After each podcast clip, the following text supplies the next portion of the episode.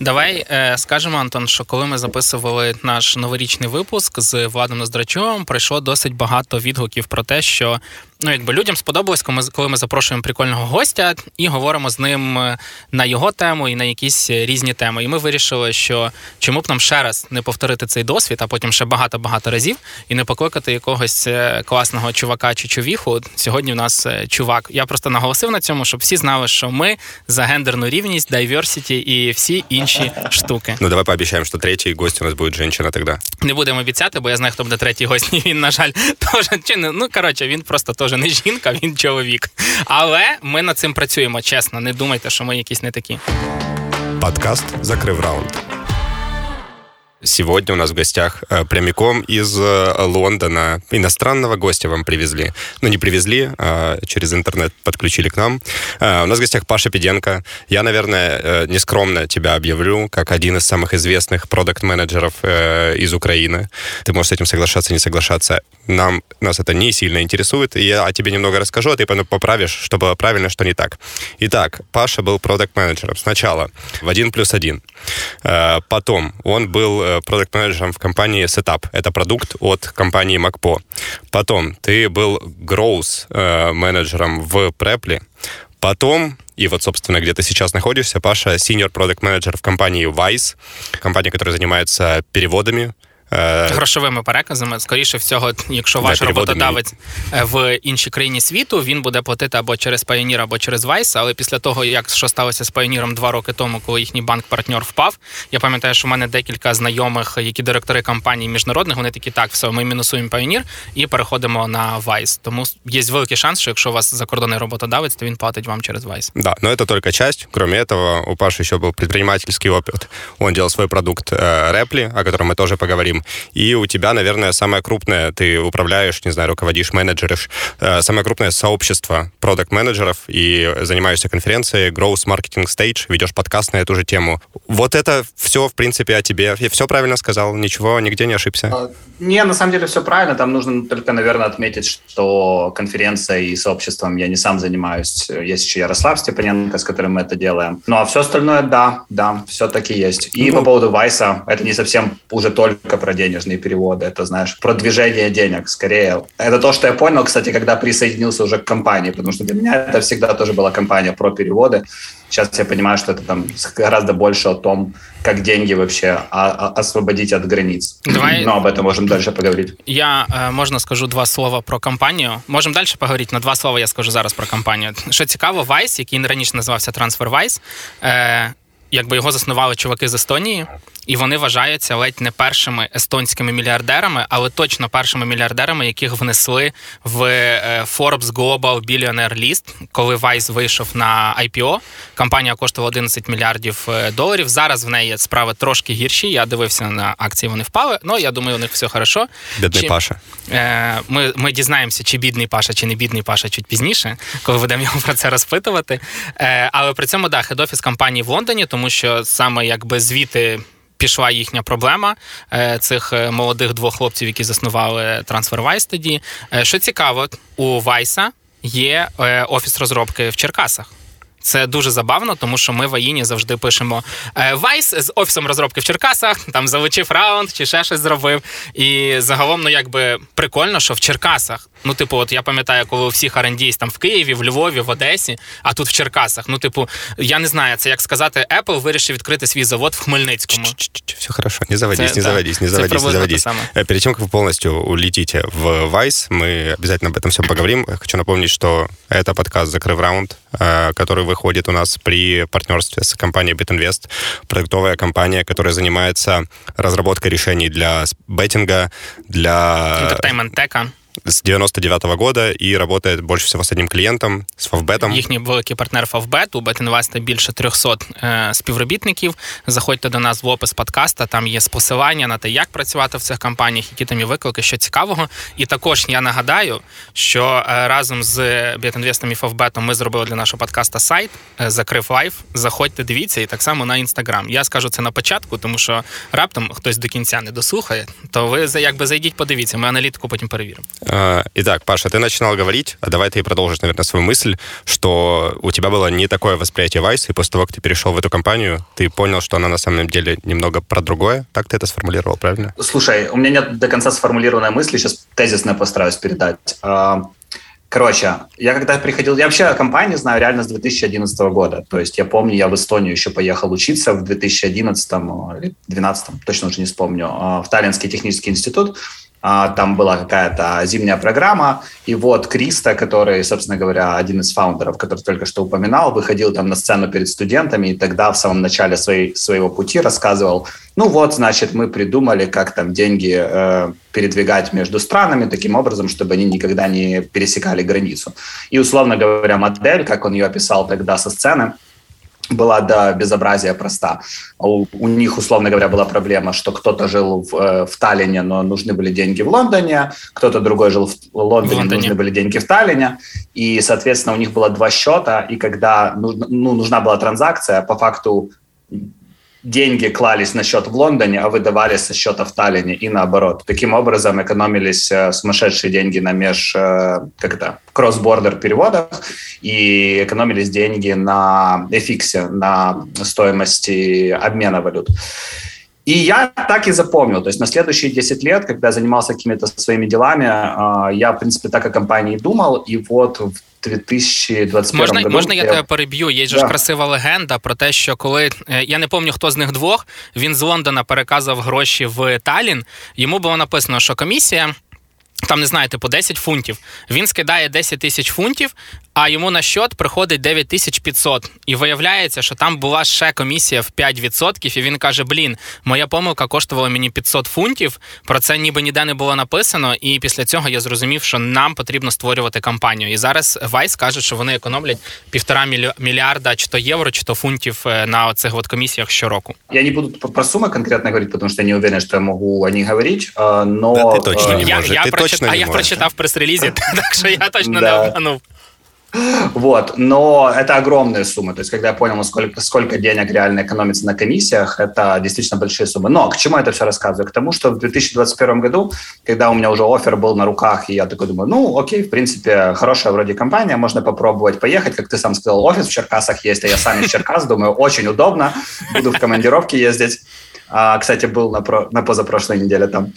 И оказалось, что у них есть куча других продуктов еще. У них, например, есть карта, которая доступна во многих странах. У них есть штука, которая называется multi-currency account. Это, по сути, банковский счет, который позволяет тебе иметь... Даже сейчас попробую сформулировать. Короче, позволяет тебе исполнять базовые банковские операции в разных странах, в разных валютах, без привязки к географии. То есть, условно, я когда переехал в Лондон, одна из штук, которые меня здесь пугали, это то, что я не смогу просто открыть банковский счет. В Vice я себе эти аккаунт details сделал за, не знаю, наверное, за 20 минут, оформил себе зарплату на этот же Vice аккаунт. И, короче, у меня полностью закрытая экосистема. У меня есть аккаунт, Uh, у меня есть, uh, у меня есть Vice, у меня в нем есть multi-currency аккаунт, этот multi-currency аккаунт приходит моя зарплата. Uh, наверное, мой работодатель может видеть, на что я трачу деньги, если у него есть такое желание.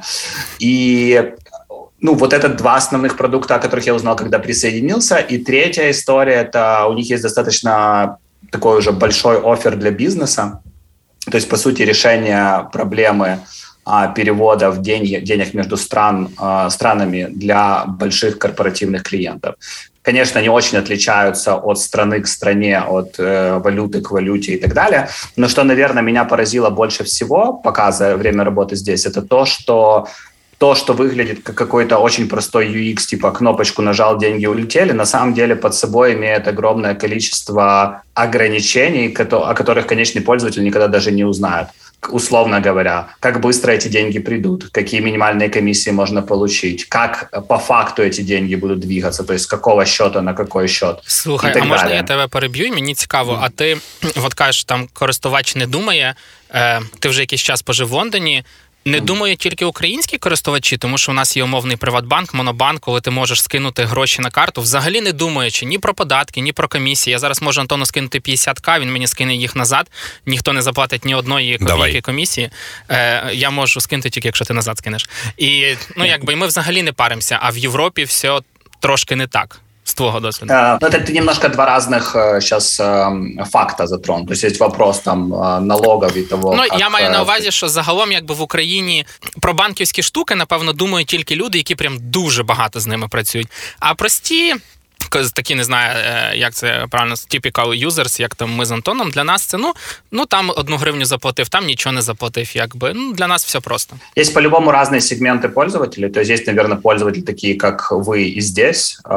Есть сегменты пользователей, которые очень заморачиваются по комиссиям. И есть еще разные типы комиссий. Даже если вы в привате гоняете большие суммы. У меня есть э, проект, в котором я партнер, и у нас э, там есть 100 э, грубо говоря, 100 вендоров, которым нам нужно платить на карты физлиц.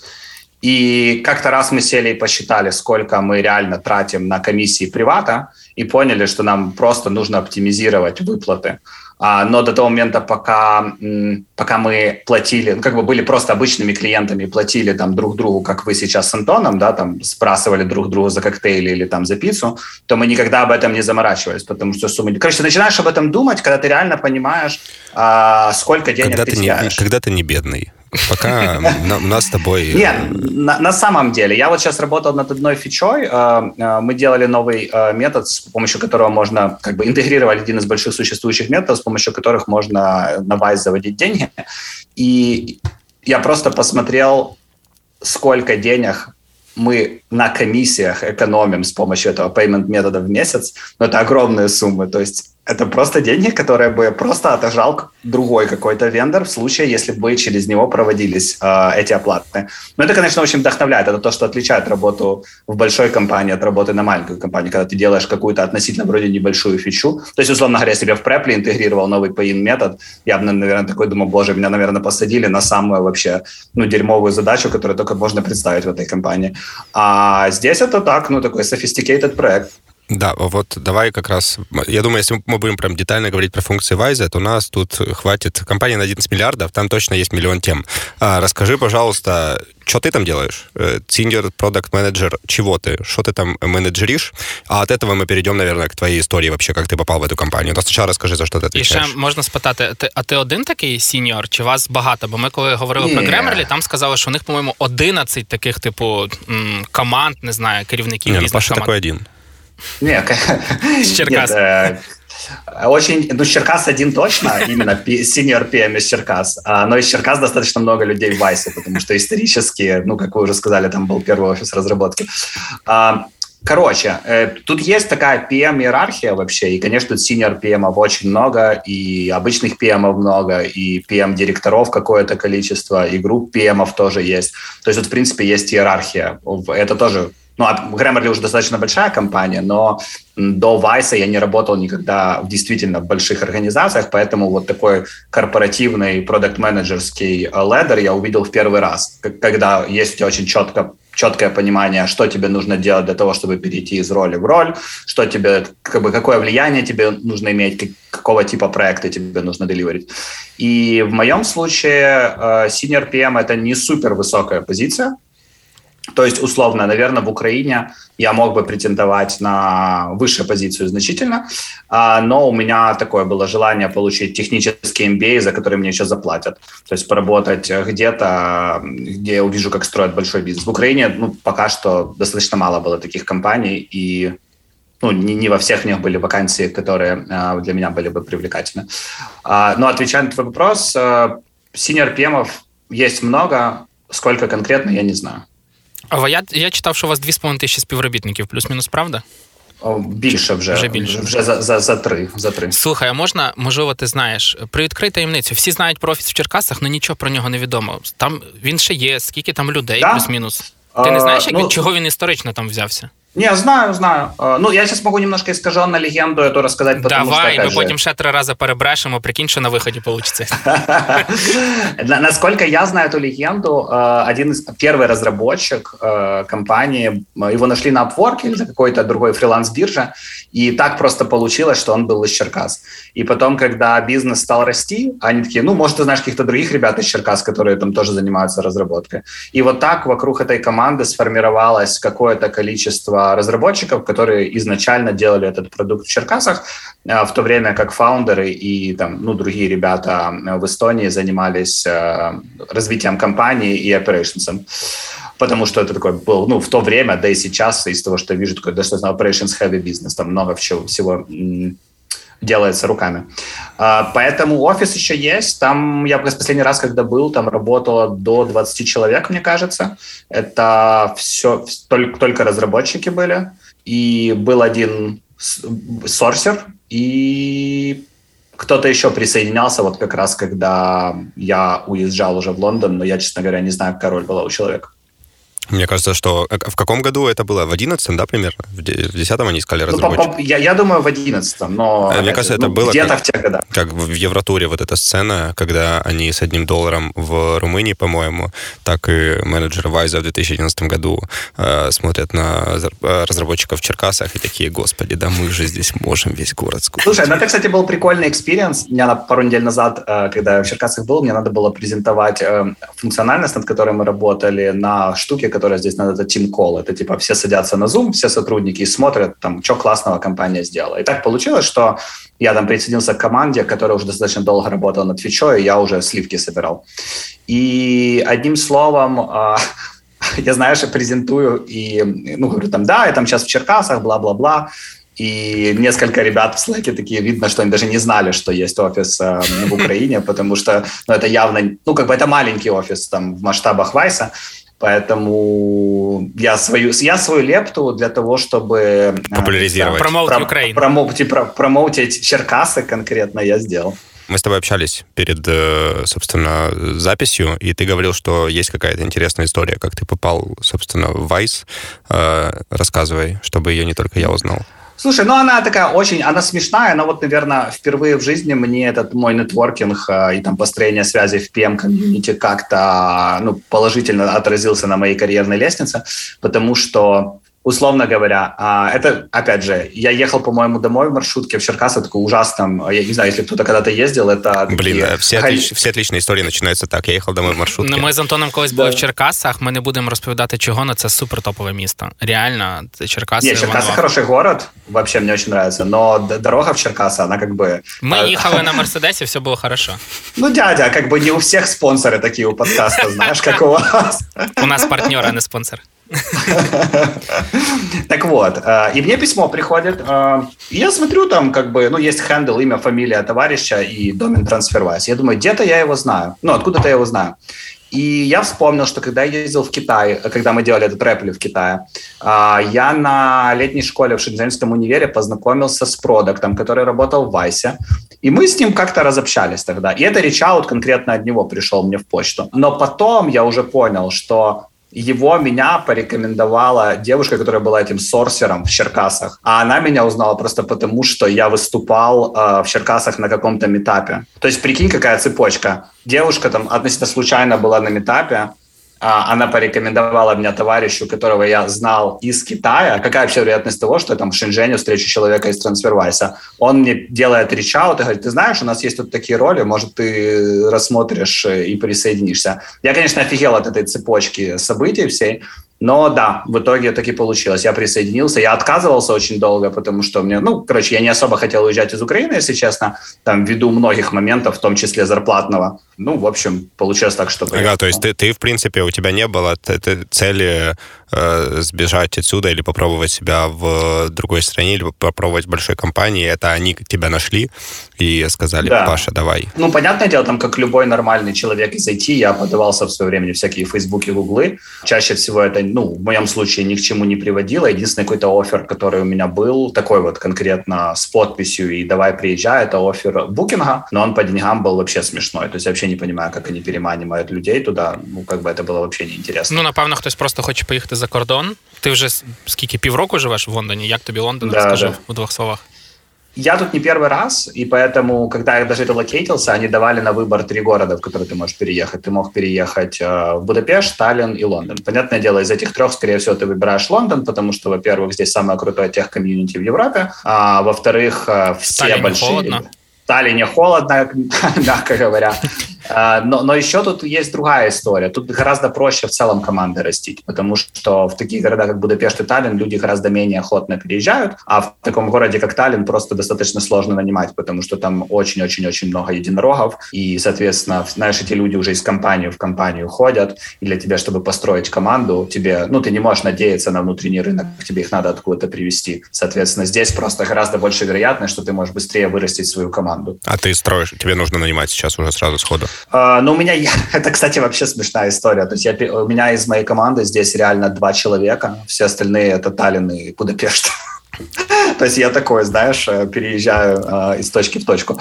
Но говоря о жизни, опять же, ну, тут не travel у вас блог, но... но а, ты, а, ты, а, ты, а ты первый раз релокейтился? Э, ну, то есть... Э, а, да, я релокейтился первый раз. Но если считать, когда я в общагу в Киев приезжал раз, то, ну, ну да, первый раз. Ну, слушай, я думаю, нас, по, по значимости это было выше. В нас максимально travel блог, так что рассказывай. Да.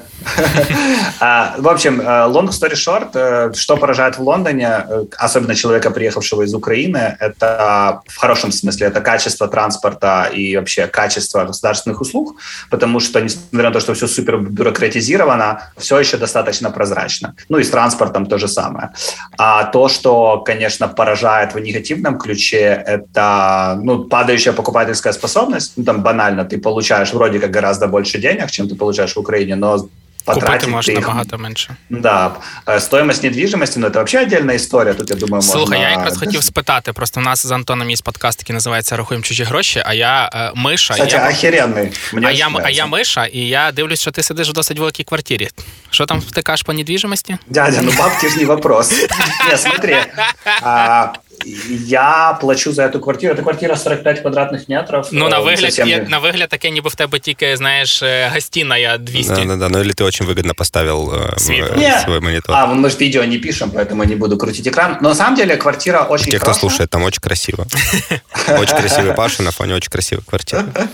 Там, знаете, Централ Парк сзади с вікон, панорамні вікна. Мне кажется, этаж из 80 Какие-то обнаженные женщины ходят все время, отвлекают Пашу. Ой, я, я бы рад был бы, чтобы это было правда. А, короче, э, про недвижимость что тут нужно знать? Э, ну, она дорогая. А, второе, это что ее найти очень сложно. И все, что вам говорят о рынке недвижимости, недвижимости в Лондоне, скорее всего, правда. То есть мне для того, чтобы найти квартиру, мне потребовалось э, где-то полтора месяца. И это полтора месяца не пассивного поиска, когда ты такой, зайду-ка я утром на Лун, посмотрю, может быть, там что-то опубликовали. Нет. Это ты едешь на работу с документами всеми, которые тебе потенциально могут быть нужны. Я, я не знал, какие документы могут быть нужны. И ты готов сегодня подписывать договор. То есть я, чтобы снять вот эту квартиру, я офер сделал по ней, когда выходил из нее. То есть я спросил, сколько это стоит, мне сказали 1700 фунтов в месяц. Я сказал, я даю 1800, это плюс еще коммуналка, то есть суммарно это где-то 2000 будет. Но просто это был лучший вариант из того, что я видел. Плюс это 18 минут э, пешком до офиса. Короче, мне очень повезло. А для тех, кто ну, понимает Лондон или был тут, это между Сити и Шордичем я живу. А давай, давай на прикладі Києва. Це приблизно де? Э, мне кажется, это, это типа между Рейтерской, наверное, и этой Боже, Лук'яновська. Красиво. Ну, то есть, да, якщо ви не з Лондона і не з Києва, то ви не знаєте, де Паша живе. Так, не, ну, это, то есть такой, это очень хипстерский район, он такой, как бы, возобновленный, да, то есть тут достаточно мало именно новых новых домов, но есть. А, извини, пожалуйста, я забыл это красивое слово. А, а, а, а ментально как ты, ну, типа, бросить всех, оставить, сказать «до свидания, я уехал в Лондон э, вот спустя полгода», как тебе полностью, по сути, обнулить свое Э, ну, понятно, что интернет остается, но все равно веро... возможность позвать на пиво своих корешей, она э, немножечко, вероятность этого снизилась. Э, тебе Прям комфортно? по-живому режешь сейчас. А, ну, смотри, ну, у меня вообще иначе. история очень а, жесткая получилась с этим переездом, потому что я должен был переезжать со своей девушкой, и мы с ней разошлись за неделю до переезда. А, и это было, ну, немножко как бы неожиданно для меня, Соответственно, знаешь, момент, когда мы, ну, короче, когда ты переезжаешь сам, типа... Короче, для меня не было проблемой переезда Блін, саму. ми реально, ми з тревел-блога перейшли на якусь, я не знаю, Антон, ти Катя Квеб? Я хто? Даша а Спілберг. Я Даша Спілберг, і ми тут розбираємо. Я, я, я, я, не, я не знаю, хто це такі, але я давай Даня Мілохін буду. Я вроде танцую Значить, ти знаєш, значить, ти все знаєш. А, короче, я не к тому, что хочу о своих душевных муках э, много говорить, но просто чтобы ты вообще но понять эту проблему. Да, я, я переезжаю сюда, новая, понятное дело, страна, ужасная абсолютно квартира, в которую там я вначале поселился. Но что очень спасло, и вот мне кажется, чем Лондон реально является хорошей локацией для людей, которые вообще хотят попробовать этот опыт релокейта, что тут просто какое-то нереально большое, там, как украиноязычное, так и русскоязычное комьюнити. То есть я чувак общительный, но у меня, например, из, из МакПо работает 4 человека, то есть, кроме меня, я, я пятый. Это просто из, это из той когорты МакПо, которую я застал. О, то есть, скорее це всего, ти их... з Новікова можеш ходити тусити. Он, кстати, живет где-то рядом, но, короче, как-то у нас не получается. Он, наверное, все время на лейку фоткает, я не успеваю с ним пересечься. А ти подкасти пишеш. Да, я Давай, подкасти раз ми про них заговорили, давай трохи поговоримо про ком'юніті, над, над яким ти працюєш, над розвитком, яким, якого mm-hmm. ти працюєш. Звідки взагалі взялася ідея? И почему, Послушай, почему именно продукты, да? Почему ты решил, я буду объединять продуктов, общаться с продуктами, говорить о, о продуктах? Тільки и... не кажется того, что ты продукт. А не, ну, как бы началось все с того, что я был как бы новичком в профессии. Это там когда было, там, 2016-2015 год, когда ты так толком еще не понимаешь, что ты делаешь, но title у тебя вроде уже есть. И ты думаешь, блин, надо, наверное, с другими чуваками общаться, которые что-то делают и, возможно, умнее. И мы тогда с ребятами, э, с Катей Дробот э, из MacPaw, тогда Аней Билоус из Competera тогда и Колей Савиным из Competera тогда, который сейчас в MacPaw, а, при, ну, не привезли, а в Украине начали делать эти штуки Product Tank. Я не знаю, вы слышали, нет, такие метапы для продуктов, это глобальная такая, как вот есть какой пример? Там есть TEDx, да, как франшиза для ивентов. Так вот есть Product Tank, это для продуктовых ивентов. И мы начали это делать в Киеве, люди начали ходить. Я думаю, о, прикольно. И потом мы как-то с Яриком, и, но не было никакой вообще там ни монетизации, ничего. А потом мы с Яриком как-то съездили на, я не помню, на какую-то конференцию в Штатах. В МакПо был хорошее очень бюджетное образование, мы там могли себе позволить ездить, классно. И мы приехали, что-то бухали на кухне в МакПо. И такие, а что в Украине нет каких-то классных конференций? Ну, там есть SaaS Nation, в то время был, помню, только SaaS Nation да и все вроде как. Ну, вот из таких именно глубоко профессиональных для нетехнических IT-специалистов. И мы такие, блин, а что, если мы ну, попробуем сами сделать что-то такое? И мы тогда придумали эту историю с Growth Marketing Stage, склепали сайт, э, начали продавать билеты, позвали каких-то людей, которых мы знали просто выступать, э, продали 40 билетов и такие думаем, блин, ну, как-то кажется, там есть какие-то деньги, что-то нужно делать, но непонятно, как это продавать, потому что непонятно, как э, вообще коммуницировать с этими людьми. У нас не было тогда ни подкаста, у меня не было телеграм-канала, там был Доу и Аин, как обычно, но тоже там не все продукты далеко читают эти два сайта, соответственно, нужно как-то их было собирать вокруг себя. И мы решили думать, э, ну, как бы строить какие-то свои каналы, которые позволят нам быть на прямом линке с комьюнити, которые в перспективе мы можем монетизировать путем путем продажи билетов на конференции. А, и, собственно говоря, так оно и начиналось. Мы подкаст для этого начинали делать, и э, вот это там телеграм-сообщество достаточно большое, которое у нас есть. Но когда ковид бахнул, я просто понял, что, ну, не то чтобы я даже это понял, но как-то органически получилось, что я кайфую от самого процесса. Типа, мне нравится там, быть публичным. Да, я там не, как это, не Даня Милохин, который может танцевать и снимать тиктоки, Ты но я немного Ти не знаєш, скільки він заробляє. Ти так затанцевал. Слушай, ты просто не знаешь, как я танцую. Я думаю, мне надо доплачивать людям, которые будут это смотреть. А, ну, к чему я это все рассказываю? К тому, что а, ну, это моя там, возможность быть публичным, а, не выходя сильно за зону своего комфорта. То есть э, я как бы понимаю обычно, а, в том, о чем я говорю, и у меня есть какая-то аудитория, которая, ну, вроде резонирует э, контент, который ми з Яриком создаємо. А от скажи, мені ще цікаво, ви берете, ну от коли ви робите подкаст, ви з Ярославом берете інтерв'ю в якогось продакта з іншої компанії. Наскільки це тобі от цікаво з власної там не знаю можливості якогось там е, збагачення? Продакти хіба не роблять одне і те саме в кожній компанії? Слушай, это классный вопрос. Блин, я ненавижу, когда мне это на подкастах. Э, короче. Это когда время, на под... время на подумать, когда тебе нужно, ты говоришь, да, да вопрос да, действительно да, да. Я просто, интересный. Я это сказал и думаю, блин, какого черта я это сказал? Может, просто помолчать, вы все равно это вырежете. Не, мы ничего не вырежаем. А, да? От, блін. Тобто все, що ти говориш, воно все лишиться. Тобто, якщо тобі треба ще хвилинка подумати, я просто скажу, що ви можете зайти на сайт Закрив Лайф, вибрати сервіс, через який ви будете нас слухати. голые, которые вокруг це, ходят, про твое расставание и так далее. Да, Это все пожалуйста, пожалуйста, подпишитесь.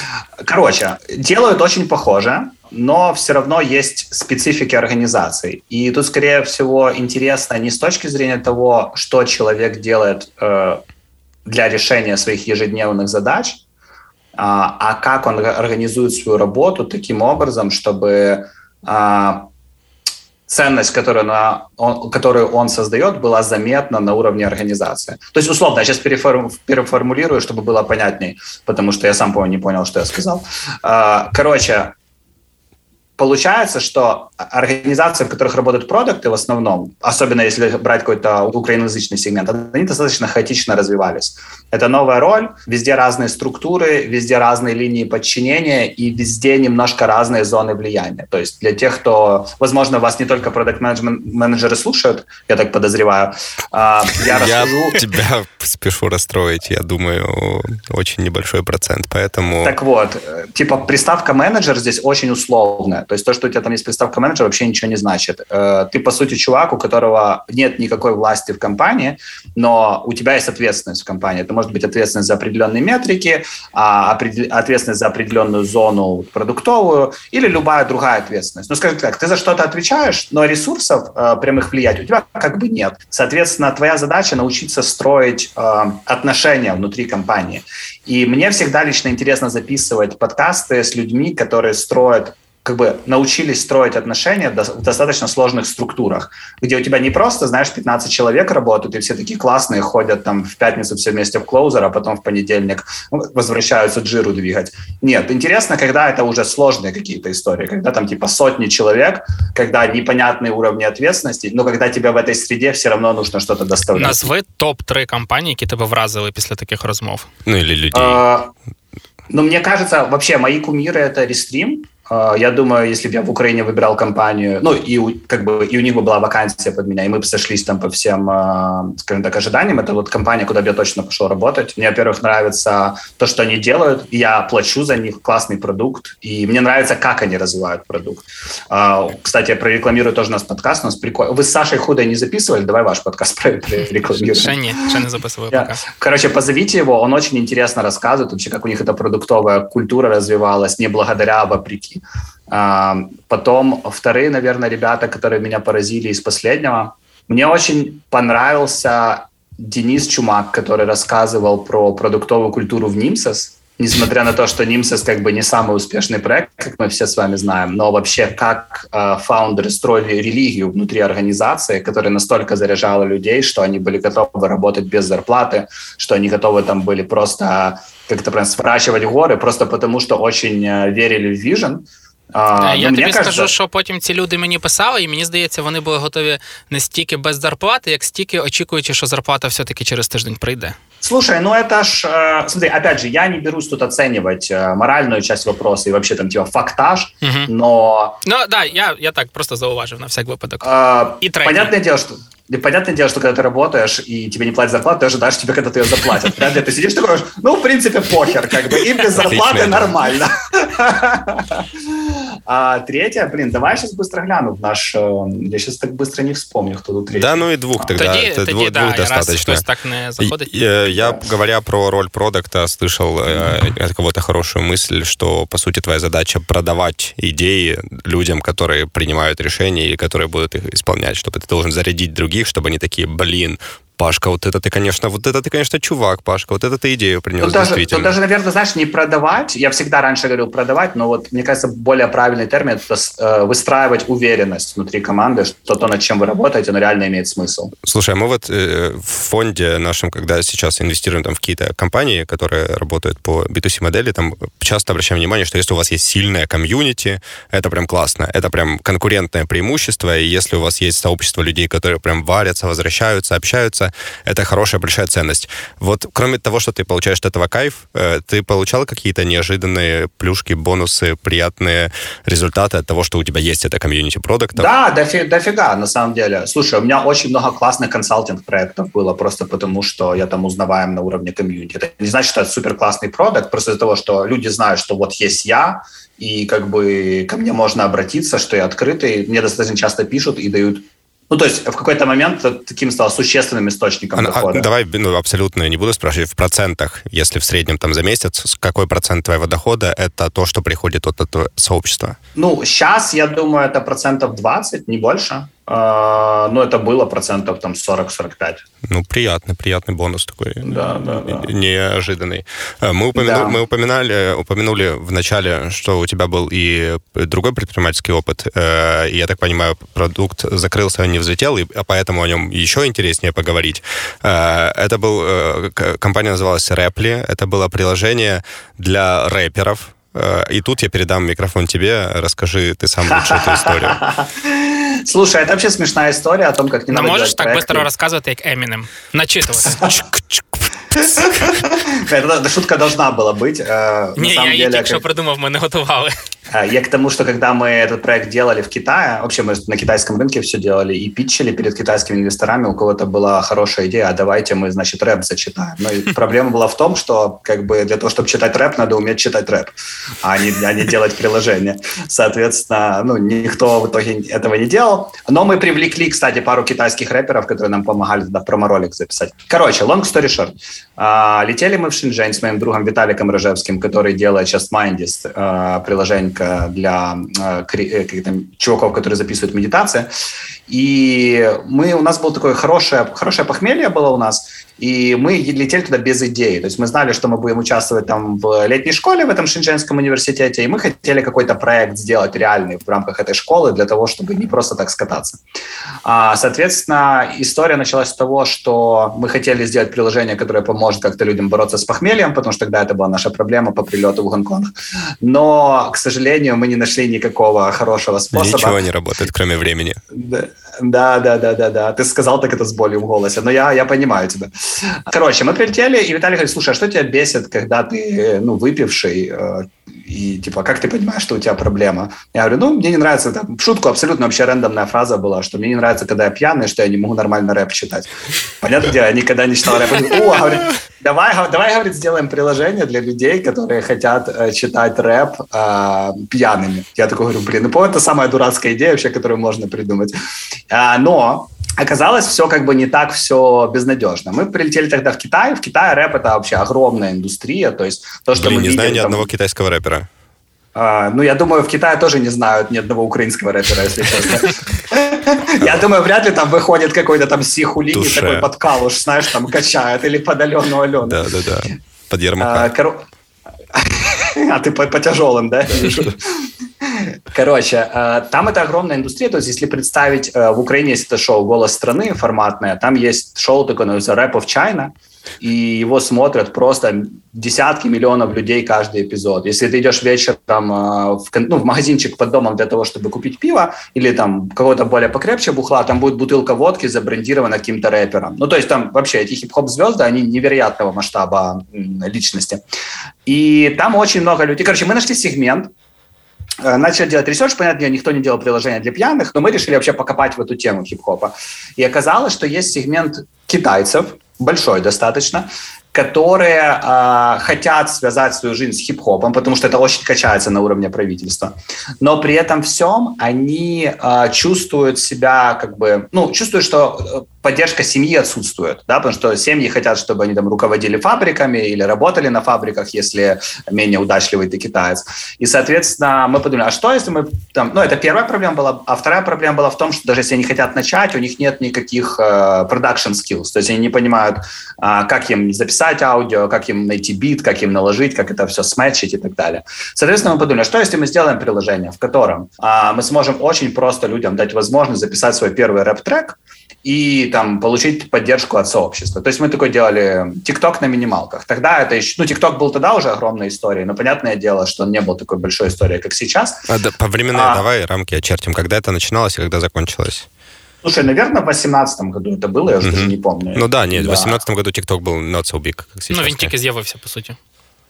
А, одним словом, а, мы, мы сделали приложение, там, начали юзеры это юзать, наша аудитория, как оказалось, это были всякие американские наркоманы, которые накуривались там прямо и реально читали, вот они там с косяком читали рэп перед камерой. У нас этих пользователей было достаточно много, то есть в какой-то момент у нас было там ну, МАУ тысячами уже исчислялось, но проблема началась следующая, что это все было достаточно дорого поддерживать. То есть, э, ну, банально, если ты хочешь, э, чтобы э, твой продукт имел такой TikTok experience, да, когда у тебя очень быстро свайпаются видосы, эти видосы очень быстро грузятся и так далее, то ты должен много инвестировать в инфраструктуру и там в инжиниринг такой хардкорный. Соответственно, у нас таких ресурсов не было, и нам предложили деньги, предложил деньги, деньги фонд один в Китае.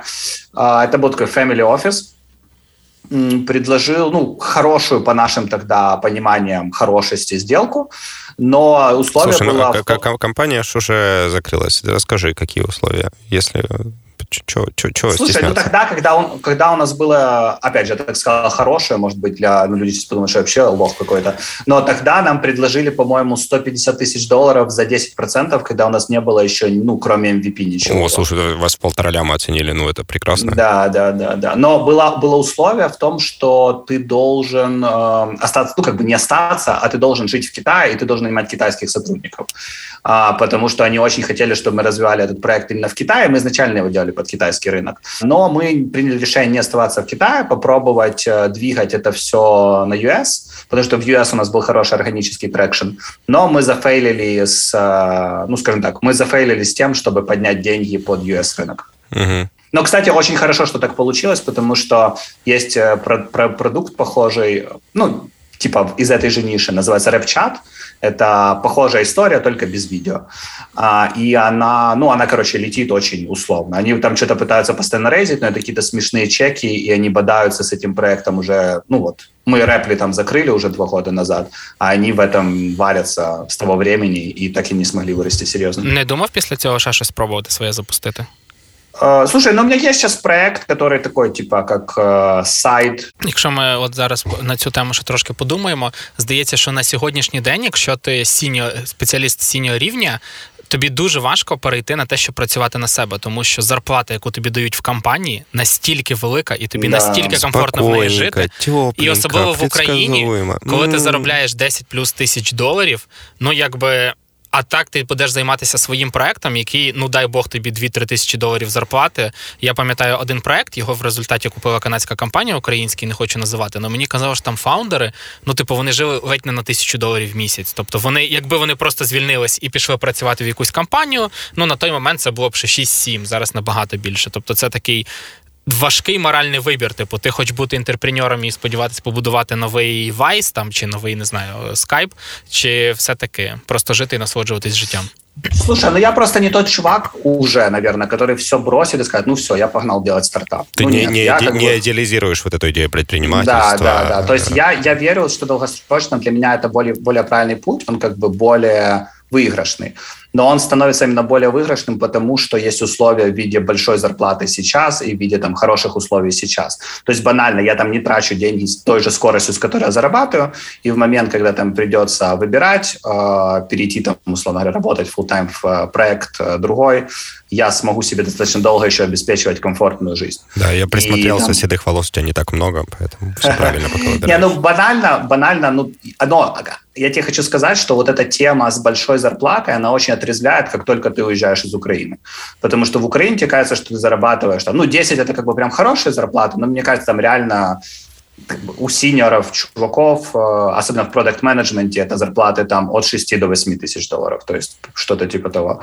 Ну, 200 ты... тисяч гривень зарплати при середній зарплаті в Києві, по-моєму, зараз... 17 или Ні, ні, ні, середня по Україні ніби 17, а в Києві кажуть, що десь типу приблизно середня там, ну, 25-30. Тысяча, вроде 1000 долларов в Киеве да, сейчас средняя, да. смотрел. Не, я, безусловно, это классная зарплата, потому что она все равно немного ниже, но когда ты переезжаешь куда-то в другую страну, и ты просто понимаешь, что эта ситуация в Украине сложилась просто потому, что у нас есть ты 5%. Фоп. Что ты фоп. Да, все. Это вообще единственная причина, почему мы себя так вольготно чувствуем. То есть глобально это исключение. Ну да, ты еще можешь поехать в Дубай, наверное, есть еще какие-то страны, где ты можешь сидеть и не платить налоги. Но в целом Типа, это ненормальная история, это искажение. А, соответственно, тебе нужно ну, свою жизнь, скорее всего, организовать так, чтобы на это искажение не надеяться, а, если ты долгосрочно хочешь хорошо себя чувствовать. Слушай, а я когда-то слышал от э, э, Эрика Назаренко мысль, что э, ребята в Украине, э, говоря о продакт-менеджерах, очень так скромно себя чувствуют и не понимают свой уровень на международном э, рынке. Вот ты, поискав работу и поработав в большом количестве крутых компаний в Украине и попав в комьюнити в Лондоне, как думаешь, хорошему специалисту найти классную компанию с классными условиями э, легче будет в Украине, э, потому что здесь там конкуренция, наверное, не такая большая, но и компаний меньше. Либо в Лондоне, где компаний гораздо больше, но и конкуренция, наверное, повыше. Ну, я думаю, сейчас в Украине, по-любому, если ты из Украины, то в любом случае там хорошему человеку в Украине будет проще. А есть там банальные причины. Язык, то есть, условно говоря, можешь сколько угодно сдать IELTS там на 9 из 9, но при этом всем э, реально продать кому-то что-то на английском, особенно чуваку, который там, не знаю, закончил какой-нибудь Стэнфорд, э, Кембридж, неважно что еще, это немножко другая игра, она требует немножко другого уровня уверенности в целом. Соответственно, ну, вопрос языка, он вообще сложный, мне кажется, особенно для таких ролей, как продукт, потому что тебе нужно очень много говорить с людьми. Для меня это, у меня там IELTS 8, когда я уезжал из Украины был, я вроде достаточно много времени тратил на то, чтобы учить английский, но я каждый день чувствую здесь эти ограничения. Ну, то есть для меня это реально челлендж, а у меня там не худший он. Соответственно, я бы на это обратил внимание в первую очередь. Это банальный совет, но если вы хотите переехать и нам успешно найти работу, то язык – это вообще ключевое, что вам нужно сделать. По скиллам э, я не могу сказать, то есть мне кажется, небольшой миф в том, что в Украине какие-то невероятные продукты или какие-то невероятные айтишники. Мне кажется, мы там ну, такие же, как все, да, то есть, условно говоря, банально, когда большая компания из какой-то другой страны ищет человека по всему миру, то она с одинаковой долей интереса будет смотреть на продуктов из Украины и продуктов из Египта, например. І не факт, що продукт із України будуть показувати лучше скіли. Ні, ну слухай, вони ж не можуть казати, що ми цінуємо Україну за те, що тут 5%. Того й вони кажуть, що ми цінуємо Україну за те, що тут неймовірні люди, неймовірні навички, така, така сильна школа. Ні, так просто это создает нереальные искажения у людей, ты понимаешь? Люди получают классные зарплаты, они не платят никакие налоги, и при этом всем они еще считают, что они просто ну, невероятно какие крутые. А, хотя если там банально... Ну, это ж, ну, опять же, это же глупо так считать, если подумать, что мир — это не только Украина, что есть еще куча людей, с которыми, ну, скорее всего, там, как минимум учились в не хуже универах и как минимум работали не на хуже проектах. Короче, искажение это подкрепляется многими факторами. Попуститесь, но самое, но самое главное, мне кажется, что нужно очень трезво смотреть на свои реальные навыки и особенно на проекты, в которых ты работал, и на свои достижения в этих проектах. Мне, кстати, вот возвращаясь к теме с Вайсом, что меня очень подкупило, и опять же, там, не в обиду к тем компаниям, в которых я работал в Украине, это были хорошие компании, но это все равно, там, несмотря на то, что это компании с глобальными амбициями, они оставались достаточно локальными. Возможно, Preply уже такой пример, который ну, на пути к глобальности был, но все равно а, я очень чувствую разницу при переходе. Короче, мне прям такой фидбэк написал мой будущий менеджер, говорит, ну ты вроде классный чувак, ты вроде все понимаешь, ты вроде ну хорошо работаешь, там у тебя есть какие-то успехи, но я вижу, что ты никогда не работал в компании, которая является по-настоящему глобальной, потому что ты не понимаешь, как там у тебя может быть разные контексты в разных офисах, а разные культуры в разных офисах, а, возможно, даже немножко разные пути принятия решения в разных географиях и так далее. Я вообще никогда даже не задумывался о таких вещах до того, как не перешел в большую организацию. И я боюсь себе представить, что происходит в компаниях на 50 тысяч человек. То есть понятное дело, что а, наверное, чем больше становится компания, тем меньше у тебя, как у единицы, есть возможности влиять на что-то, но при этом всем это точно классная возможность попробовать свои силы, потому что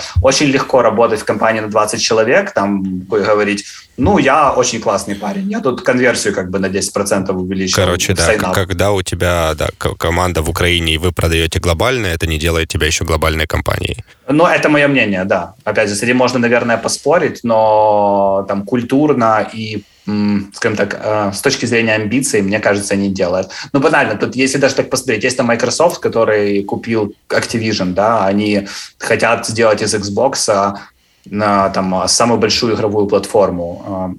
При этом всем в Украине, наверное, тоже есть какая-то там гейм-студия, которая делает какие-то игры, а, и в ней работает 20 человек, и они эти игры в Стиме, например, публикуют.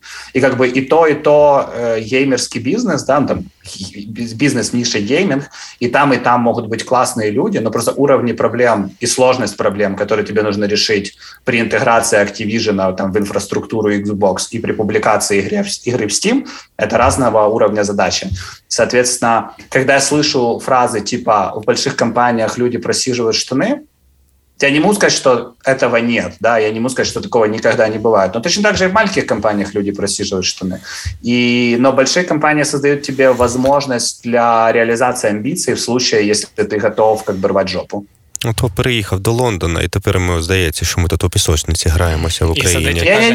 Я тут рву жопу, а ви там на 5% в Лондоні в глобальній компанії працюю. Дивись, щоб ти не міг нічого сказати, ми задаємо тобі питання, тому що питання тут задаємо ми, і все. Тепер всі Кстати, цього місця дослухають, Кстати. виключать і пойдуть задизлайкають наш подкаст. Я, я сидел на 5% и был очень счастлив. Я когда переехал, я переехал в Лондон и, а, ну, плачу тут, я не знаю, 40% налога. То есть у меня реально там, чтобы так, для сравнения, чистыми, если сравнивать зарплату мою в Украине и зарплату в Лондоне, я здесь зарабатываю чистыми на 700 баксов больше. А, это при том, что ну, понятно, расходов у меня не то, что гораздо больше, вот прям совсем больше.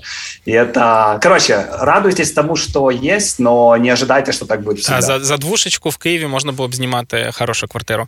Слухай, я думаю, в Тетріс пентхаус би брав. Ні, ні, тобі б не хватило.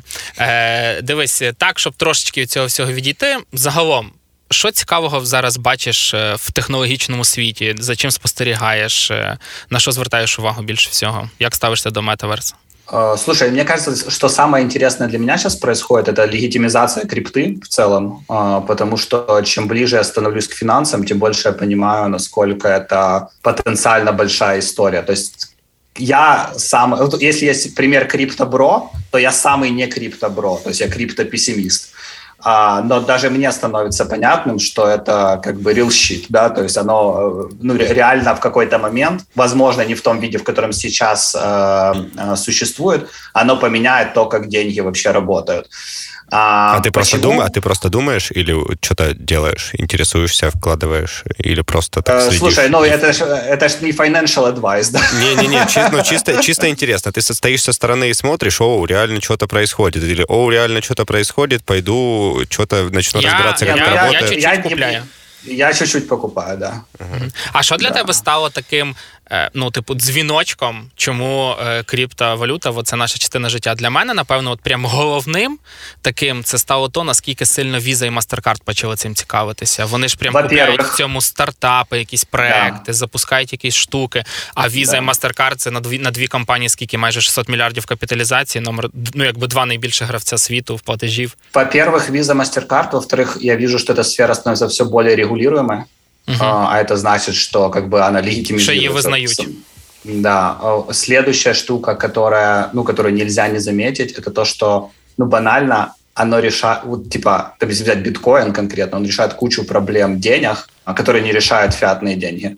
Скажем так, ты можешь реально государство держать в стороне от своих, э, от своих денег. И это очень прикольно. Государство не может контролировать эмиссию денег, и это прикольно.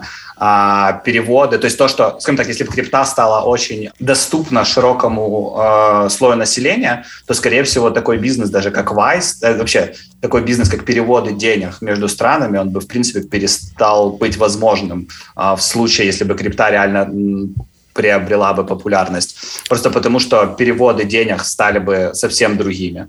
Но на самом деле, что меня подкупило больше всего, когда я реально подумал, что это ну, реальная штука, и нужно, наверное, к этому присмотреться, я на курсере прошел курс по теории денег, и я просто разобрался, что такое фиатные деньги. Потому что я был из тех крипто, как бы крипто не бро, которые говорят, да, ну, типа, ну вот есть 100 баксов, я 100 баксов понимаю, да, это как бы хорошая тема. А по сути 100 Но баксов есть там, это такие же... Э, да, а есть там типа какой-то там что последнее было такое, этот, боже, Solar или как он там назывался? Solana? Да, Solana, да-да-да, который растет.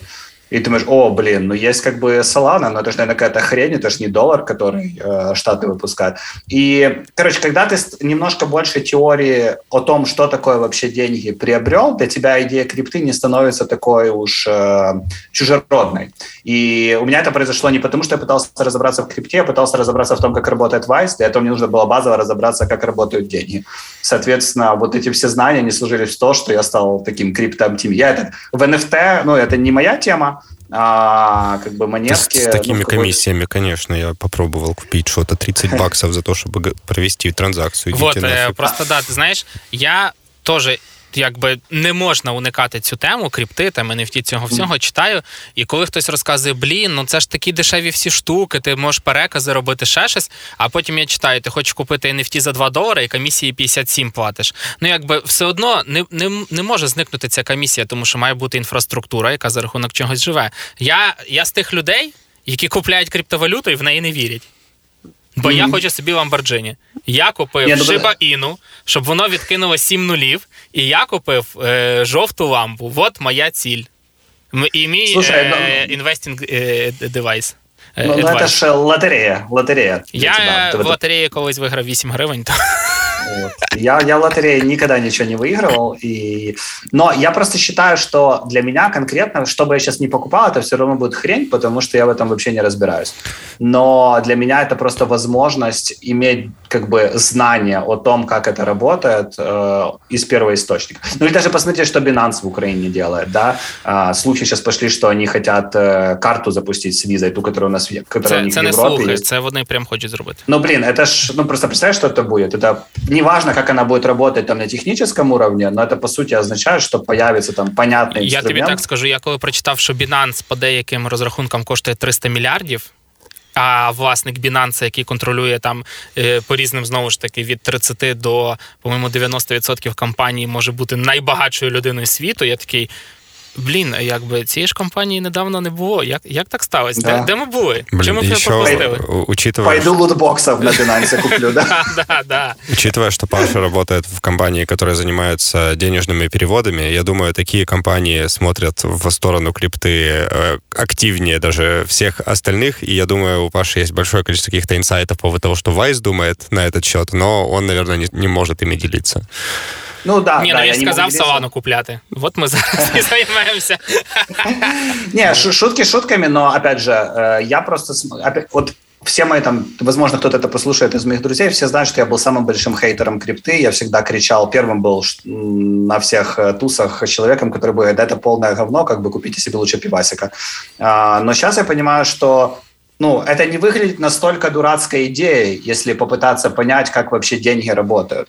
И, опять же, я не настолько эксперт, чтобы давать здесь совет, но перед тем, как э, хейтить что-то... По, классике, я не э, эксперт, но... Не, попытайтесь просто разобраться в сути вещей. Мне кажется, вот что чему меня Вайс, кстати, научил тоже, это, типа, когда ты пытаешься с каким-то сложным э, новым концептом разобраться, начиная с первых принципов, да, как вообще работает базовый концепт проблеми, які ти хочеш рішити. Ще одна тема останнім часом так сильно задіває і цікавить. Ну чому я кажу задіває? Бо я вважаю це неймовірною несправедливістю.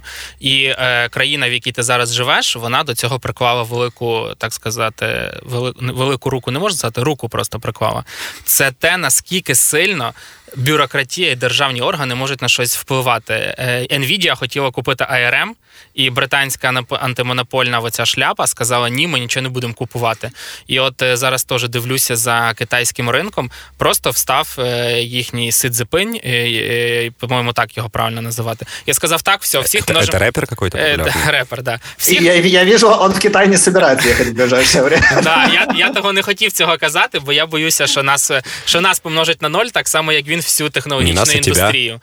І мене мені от, ну, якось від цього так боляче. Ти будуєш компанію, а потім хтось приходить і каже: слухайте, знаєте, ребята, я вирішив, що так не буде.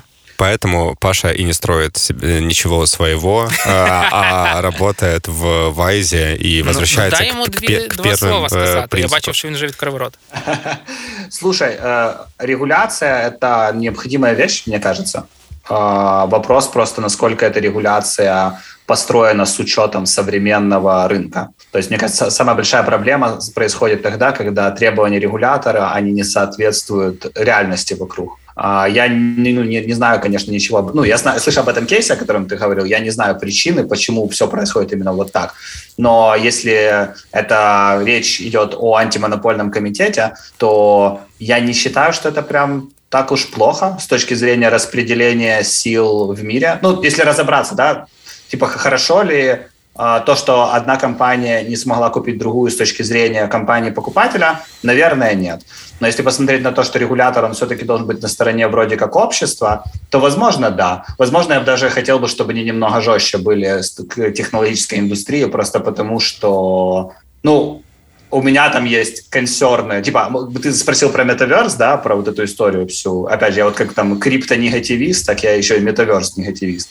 Соответственно, ну, я бы не хотел, чтобы такая штука, а, становясь реальностью, была зарегулирована Фейсбуком э, в едином лице. То есть я честно верю, что это должно быть зарегулировано как-то по-другому, учитывая то влияние, которое оно може принести на общество. Я думаю, що ми повинні цей подкаст закінчити фразою з Тіктока, який ми вже згадували. І там була така фраза: все хорошо, все нормально, вставай, сейчас будемо драться. Отак я, я, я з Пашою буду на тему бюрократії. Да, ми будемо закінчувати наш е, годинний випуск. Дякую тобі дуже, Паша, за те, що приєднався до нас. Спасибо, что позвали. Э, я слушаю ваши подкасты с удовольствием и продолжайте их делать. Спасибо. А ми нагадаємо, що у нас є наш великий партнер компанія BetInvest з 99-го року на ринку Entertainment Tech з їхнім найбільшим партнером Favbet.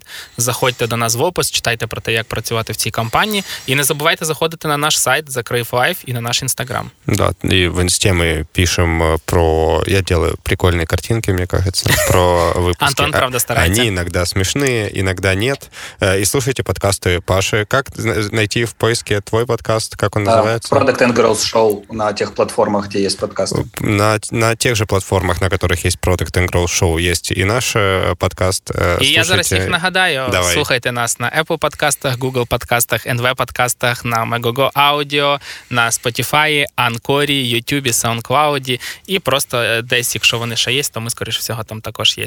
Пока, Паш. Спасибо тебе. Щасти. Спасибо, парни. Подкаст «Закрив раунд».